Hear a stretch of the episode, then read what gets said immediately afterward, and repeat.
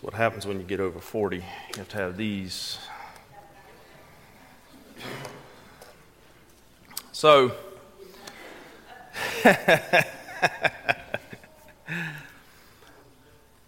yeah.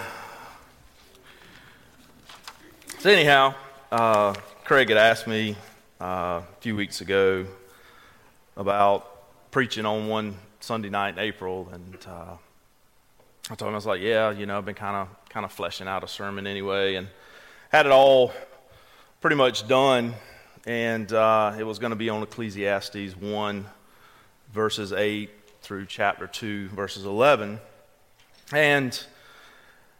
Uh, had everything done with it, and then Dylan gets up to preach a couple weeks ago. And he steals half of my material. Because basically, it was going to be talking about Solomon. And he was the man that had the prestige, the power, and the position. Those were Billy's points, and that's exactly where I was going with that. So he did he took some of my other stuff. but we were going to talk about his life and how he had chased after everything and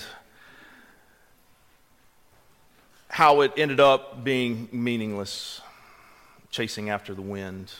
But uh, Dylan called me yesterday and he was that we were talking about the questions for today.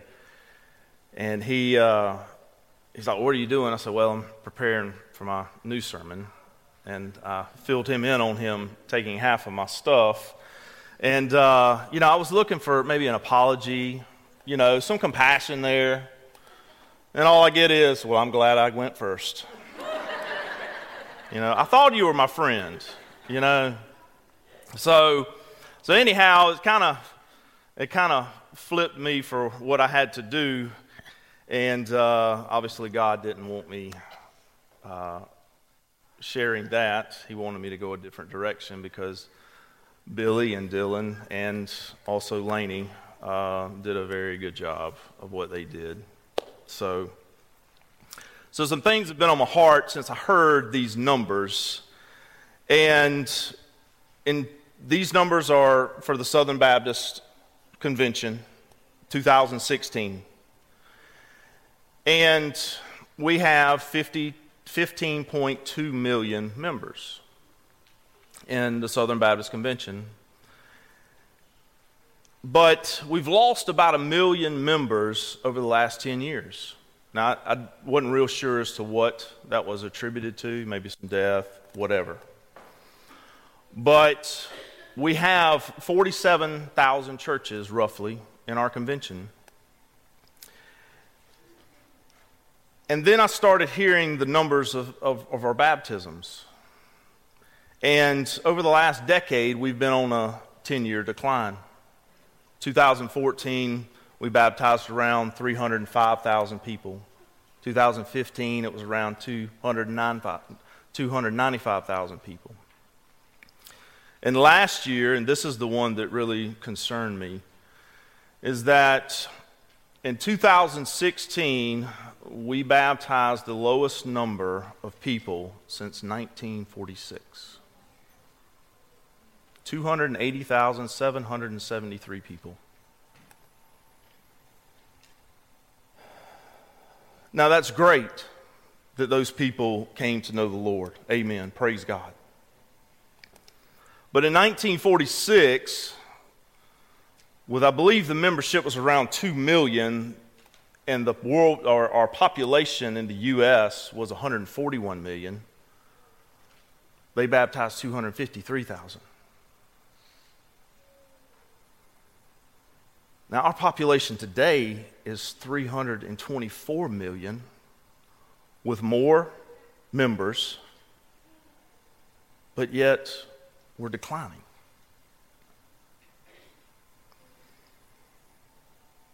And of those 47,000 churches, 10,000 of them didn't baptize one person in 2016. Almost a third. It's like, man, what's going on?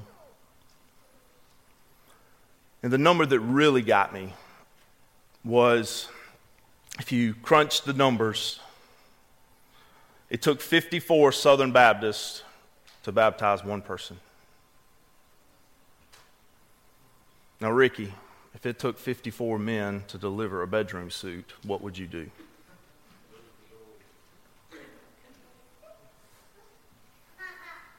Scott, if it took 54 men to run a forklift, what would you be doing? Firing them. And I'm putting this into real world perspective here.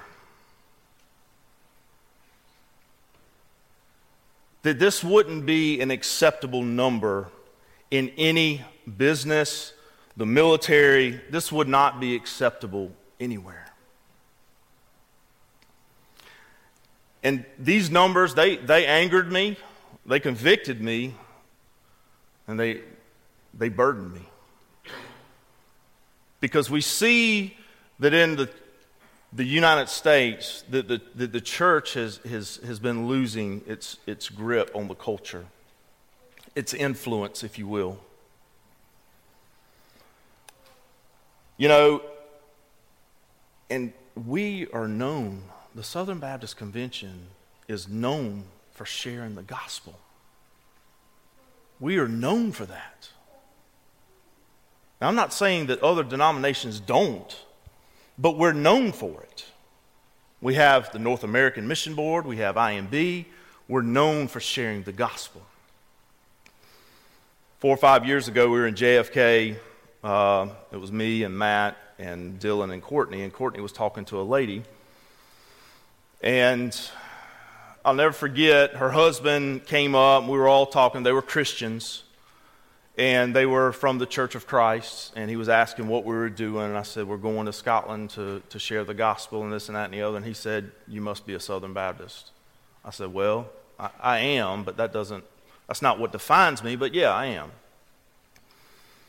And I'll never forget this because he looked at me and he said, Man, he said, Y'all are our last hope.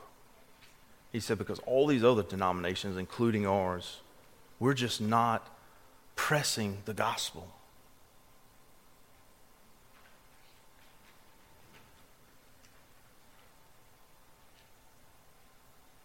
So these numbers ought to burden us and convict us in our own life.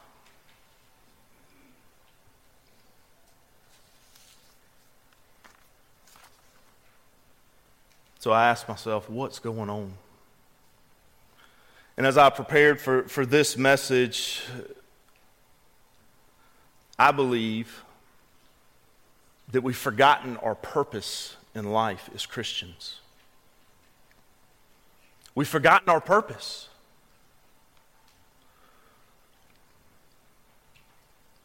And that brings us to the text we're going to be looking at. It's Luke 19:10.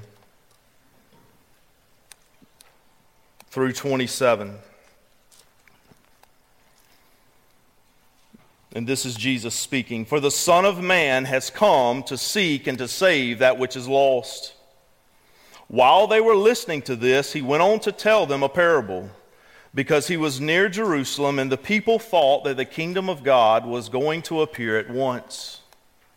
He said, that is Jesus, a man of noble birth went to a distant country to have himself appointed king and then to return. So he called ten of his servants and gave them ten minas, minas.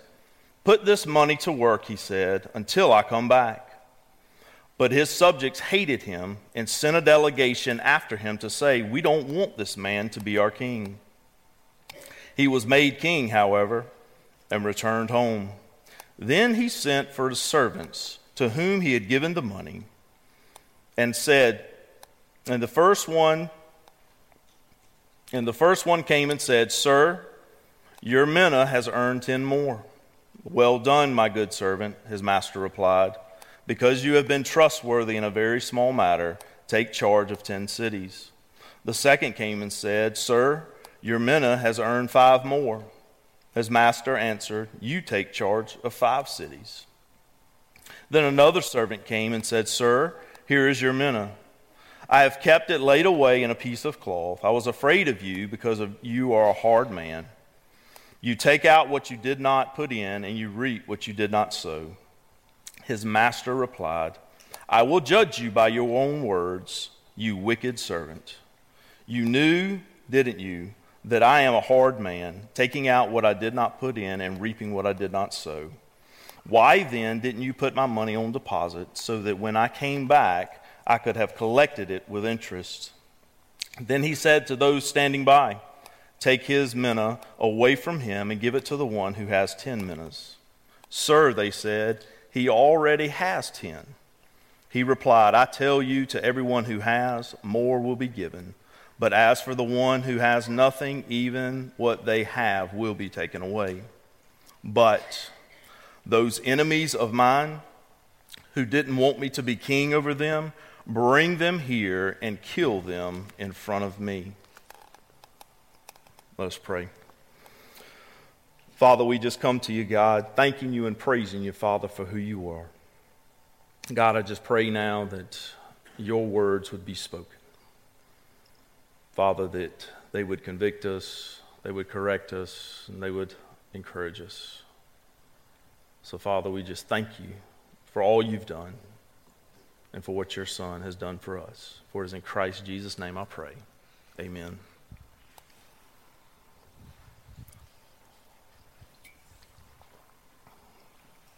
Sorry. so, as I was looking at this passage, I was trying to debate whether just to stick with Luke 19:10 and not do the parable. But then there was two reasons I chose to do the parable as well. One, I needed to make sure I had enough to talk about. But two, and more importantly, you're in it. So am I. Somewhere in that parable, you're in there. Now, whether you're a servant or whether you're a hater of God. Because there are only two types of people those who are in Christ and those who are not.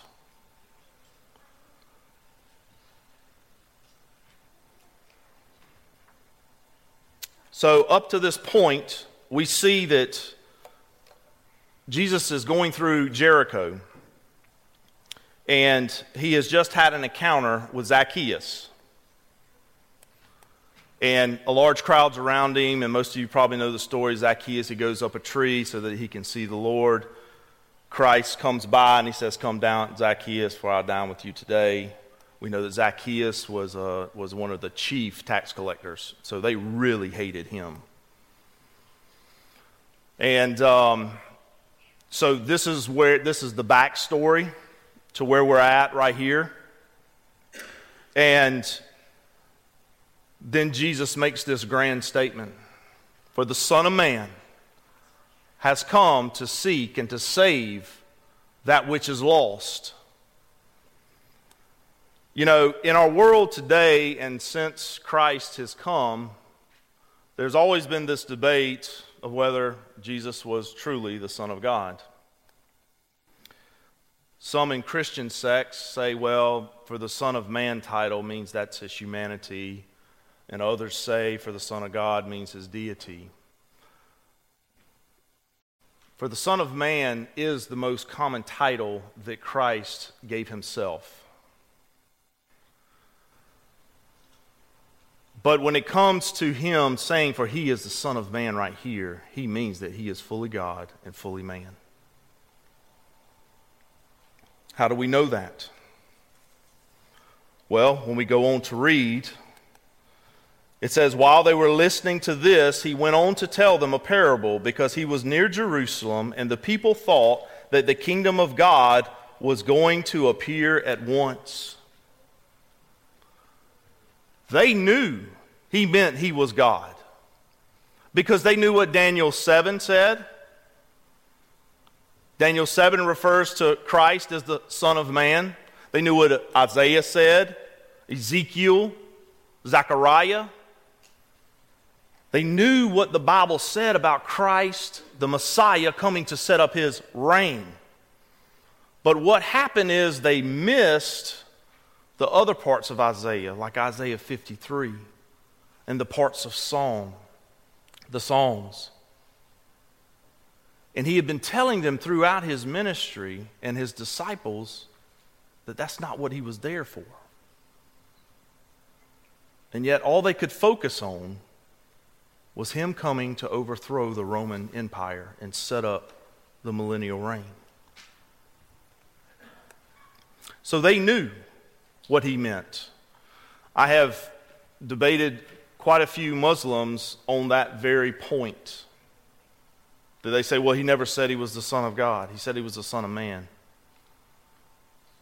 But Christ was saying that he was fully God and fully man, without a doubt.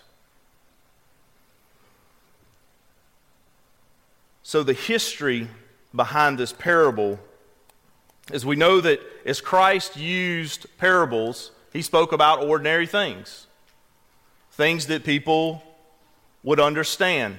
We talked last week about the, the wineskins and the cloth. And in our today's understanding, the, the cloth tearing away really doesn't, doesn't really resonate as well with us because all of our stuff is pre shrunken material. So you could get a brand new pair of jeans and cut a piece of cloth off and sew it on an old pair and wash it, and as long as your stitching was good, it would hold. But we know that back then, predominantly, their stuff was made of wool. And ladies, you know what happens to wool when you wash it it shrinks. So Jesus used common things that would resonate with the people. And here, he was going through Jericho. And as we saw in the message this morning about the Herodians, this will be the backstory to that. Back in 40 BC, this guy named Herod went to Rome to be to negotiate his kingship over this whole area. Because what Rome understood is, is when they conquered these areas, that they would put people with different cultures, they knew that they needed their leaders in place. So they would allow them to have like subordinate kings. So Caesar was the ultimate, and they would allow these people to rule over their people. Well, Herod, who named himself Herod the Great in 40 BC, went and negotiated with Caesar to be king over this whole area. Well, in 4 BC, he dies, but he leaves in his will that his three sons would inherit, and the kingdom would be divided up into thirds. So the one that got this area of Jericho was Archelaus. And what he did when he took over is on the first Passover, he slaughtered 3,000 Jews. Now, back in those days, they ruled by fear. So, he was king, but he didn't have the official approval until he went to Caesar. Well, he and his two brothers were going to Caesar to get their official approval to be king. Well, the Jewish people hated him so much they sent a delegation to Caesar begging not to give him kingship. However, he was made king, but Caesar said you couldn't have the title until you won the people over, which that never happened. So we have the Herodians, who the Jewish people, the Pharisees, hated. But yet this morning we see that the Pharisees conspired with the Herodians, the people they hate, because they were Jewish government officials, to try to kill Jesus. So that gives you the backstory of where these people would have understood what Jesus was talking about in this parable. It would have resonated with them. But ultimately, he was talking about himself. Because again, they thought that the kingdom was going to appear at once. And again, he was trying to let them know that is not what he was here for. And he goes on and he says, a, mo- a man of noble birth went to a distant country to have himself appointed king and then to return. So he called ten of his servants and gave them ten minas. Put this money to work, he said, until I come back.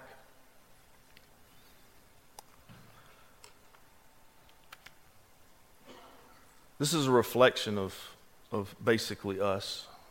God has given all of us a gift and talents to be busy about His work.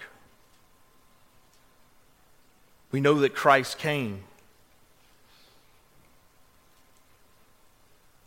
that He was crucified, buried, and rose again on the third day, and that He was going back to the Father and that one day he would return. But until his return, we are supposed to be using the gifts he has given us for his service.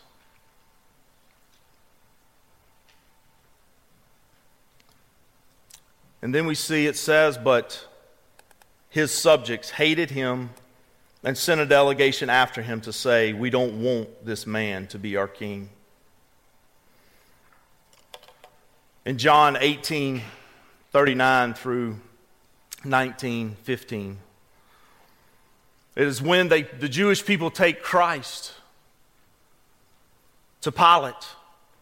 And we know that Pilate says, Here is your king. And they say, We don't want this man as our king. Crucify him. Crucify him. Jesus knows what's about to happen.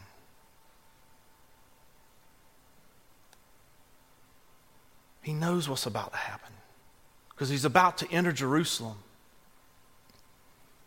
And his subjects, the Jewish people,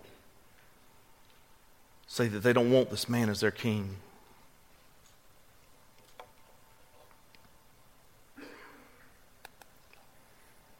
said he was made king, however,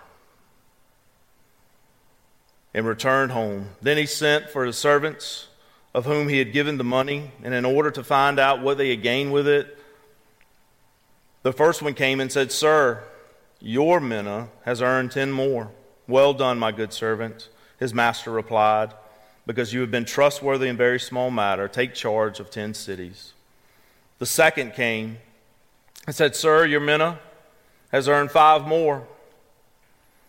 His master answered, Take charge of five cities. Then another came and said, Sir, here is your mina. I have kept it laid away in a piece of cloth. I was afraid of you because you are a hard man. You take what you did not put in, and you reap what you did not sow. His master replied, I will judge you by your own words, you wicked servants. You knew, didn't you, that I am a hard man, taking what I did not put in and reaping what I did not sow? Why then didn't you put my money on deposit so that when I came back I could collect it with interest? We have three servants here. We don't know what happened to the other seven. But we know that each one was given a gift for them, it was money.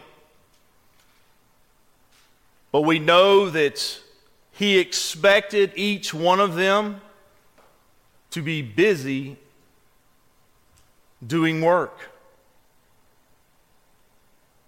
They knew the expectation of their master.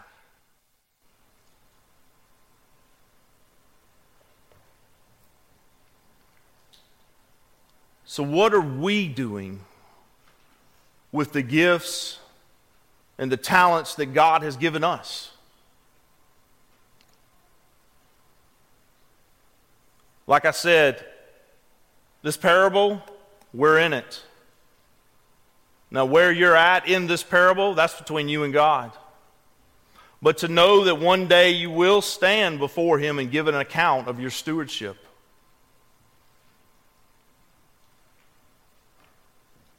One day we will have to give an account.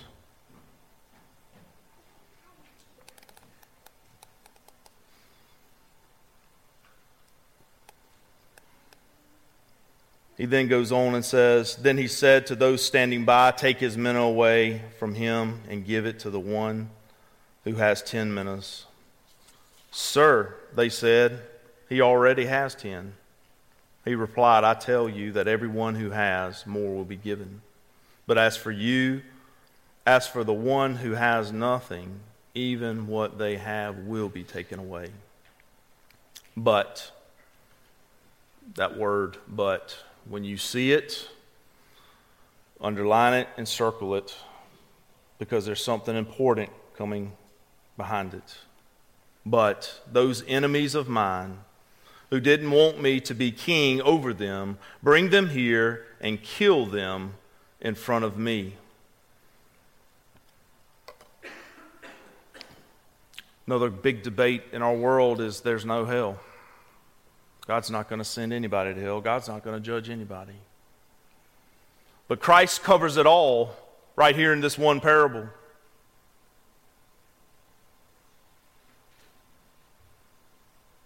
For those who reject Christ, they will also stand in judgment. Because here's the thing although they may hate Christ, they may reject him, He's still their king, whether they like it or not. To the staunchest atheist that rejects all notion of any God, he's still their king.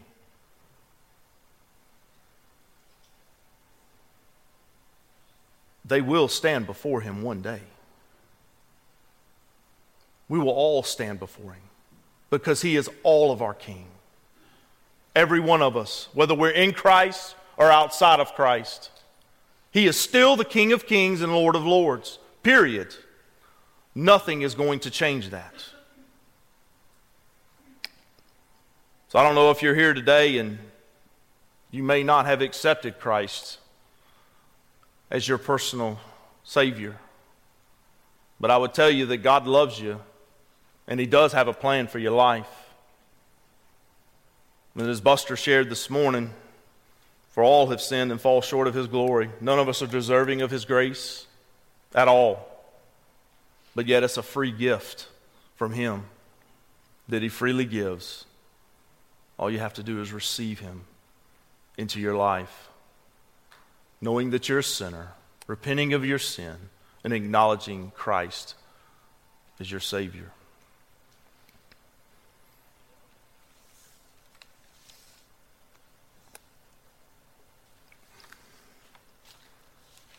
You know, as,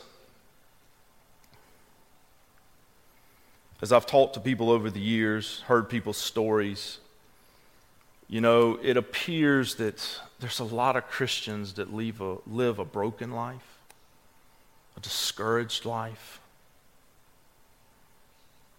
a defeated life.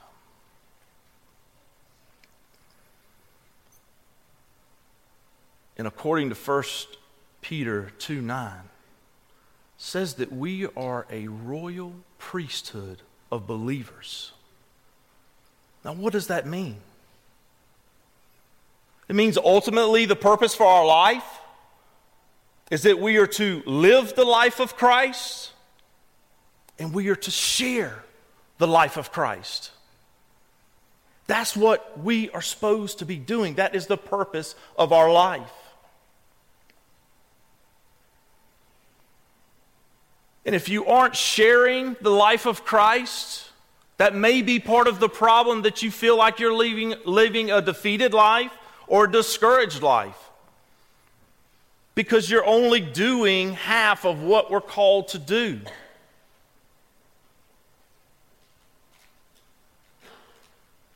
We are to share the life of Christ as well.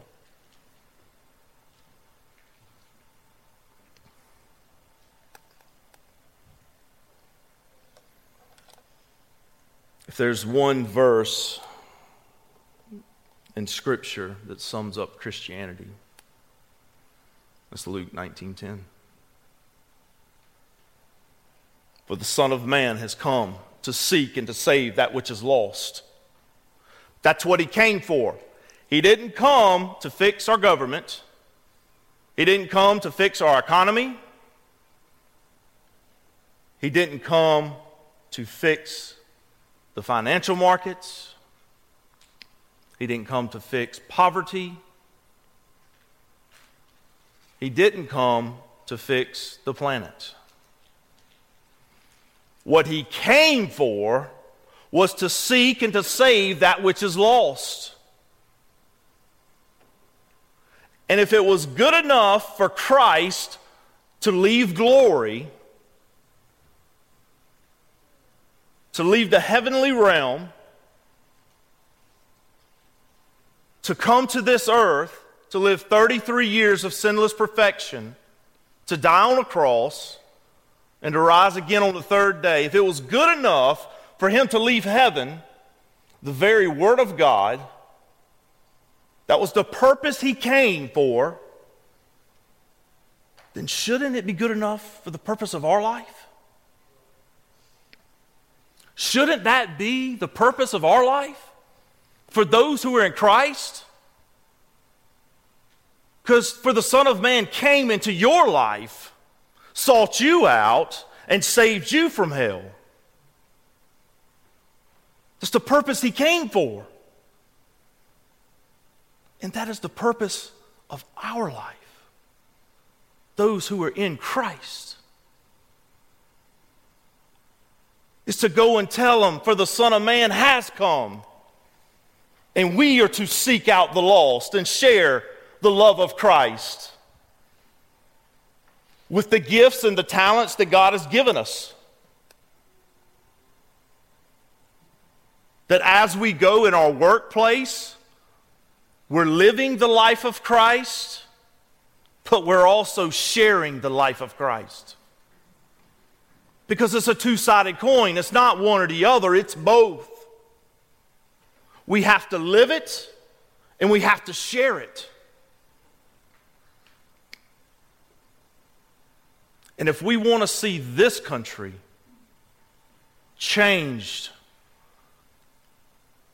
then we have to get busy about His business. And His ultimate business is seeking and saving that which was lost.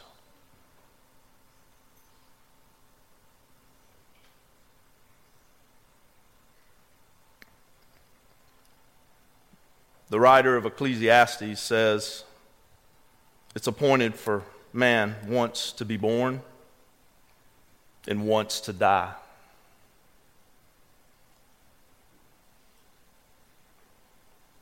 When you breathe your last breath and you stand before God.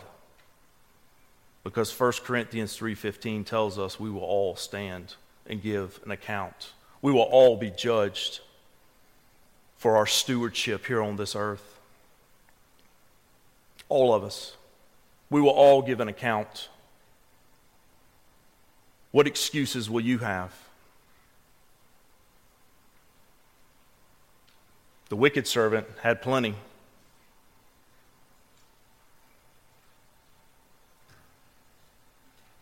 The excuse of, well, I'm just a sorry sinner, that's not going to cut it. Because John 8:36 says that Jesus came and what he set free, we're free indeed. We're free from that bondage. Well, I'm an introvert. I don't do well talking to people. You don't think God already knows that? He knows what you can't do, but He knows what you can do in the strength of His power.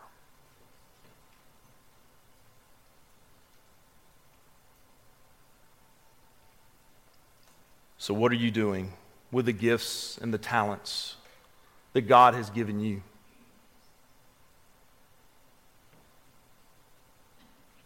What are you doing with those? Are you using them to seek and to save the lost through the gospel of Jesus?